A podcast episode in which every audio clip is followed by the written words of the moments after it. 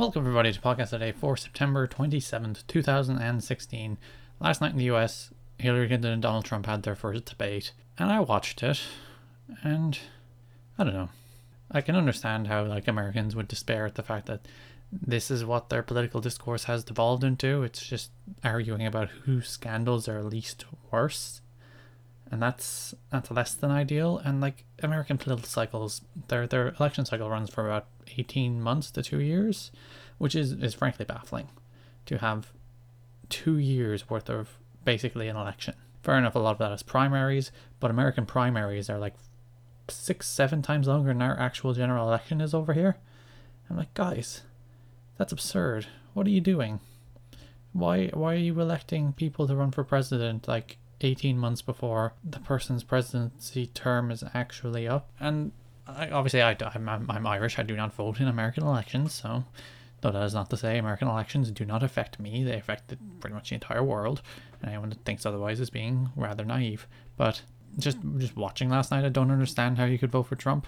And I understand protest votes. To that extent, I understood the Brexit vote in the UK, because the Brexit vote was a protest vote, and you kind of understand it, even if you're lads, you're voting against your own best interests. Please don't do that. The EU is good for you. Please stop. It's the same thing with Trump.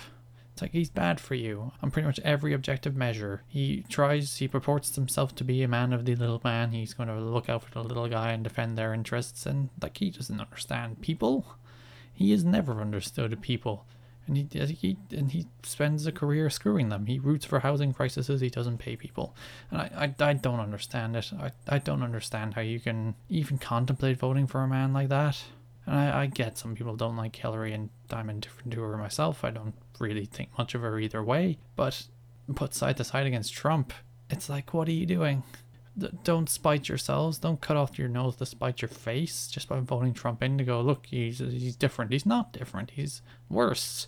Different isn't always better. He's not a politician. Well, he kind of is. He's not corrupt by money. Well, he kind of is. And then Hillary Clinton and paying for play. It's American politics. You spent $10 billion on this election. That $10 billion, people don't pay that for nothing. It's not charity. They pay it for influence. They buy influence. And you can't turn around and give out about that's happening elsewhere when it's literally what your elections are built on. But yeah, it's most disheartening to watch the post reaction to it, and the media and all that, because they analyze so little of the substance. You can see how candidates can get away with basically having no real concrete policy proposals, and the policy proposals they have are illogical at best, because they're not scrutinized in that regard. They're scrutinized on, who got the best jabs in, what were her appearances who seemed presidential, which I think is a strange one, but it seems one Americans are fixated on. Yeah, they're not judged on the merit of their ideas. They're just judged on basically appearances. And who didn't suck most, which is a fairly low bar to clear. Why not, this person said nothing of substance. You can say that of Trump. People are oh, well, his talk on trade was good. No, it wasn't. He said literally nothing of substance. His ideas were, we need to stop China from getting manufacturing jobs. China are always going to get manufacturing jobs unless you literally hold companies ransom in the US and ban them from leaving. Which, you can't put globalization back in the tube. Costs are cheaper in China, so people will manufacture things in China.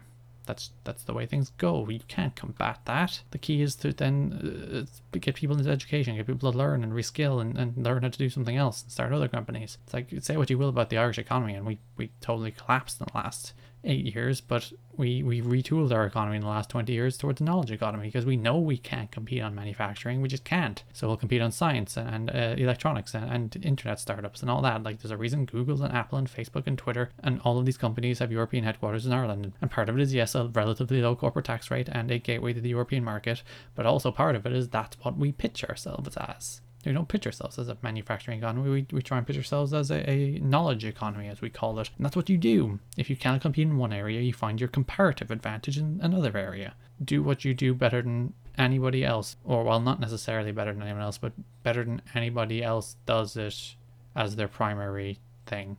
That's what comparative advantage is. Someone might do it better than you, but they'd also be better off putting their resources into something they do better. You don't just go, no, we're keeping it, we're staying in the past.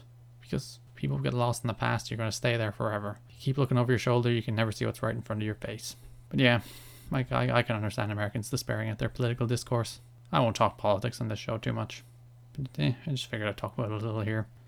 You can listen to new episodes of the podcast today every single day at soundcloud.com/TWSKK. You can subscribe on iTunes by searching for the TWS Network. You can also subscribe on YouTube. Follow me on Twitter at GaryKidneyGA or ETTKIDNEY. Thanks for listening, and bye-bye.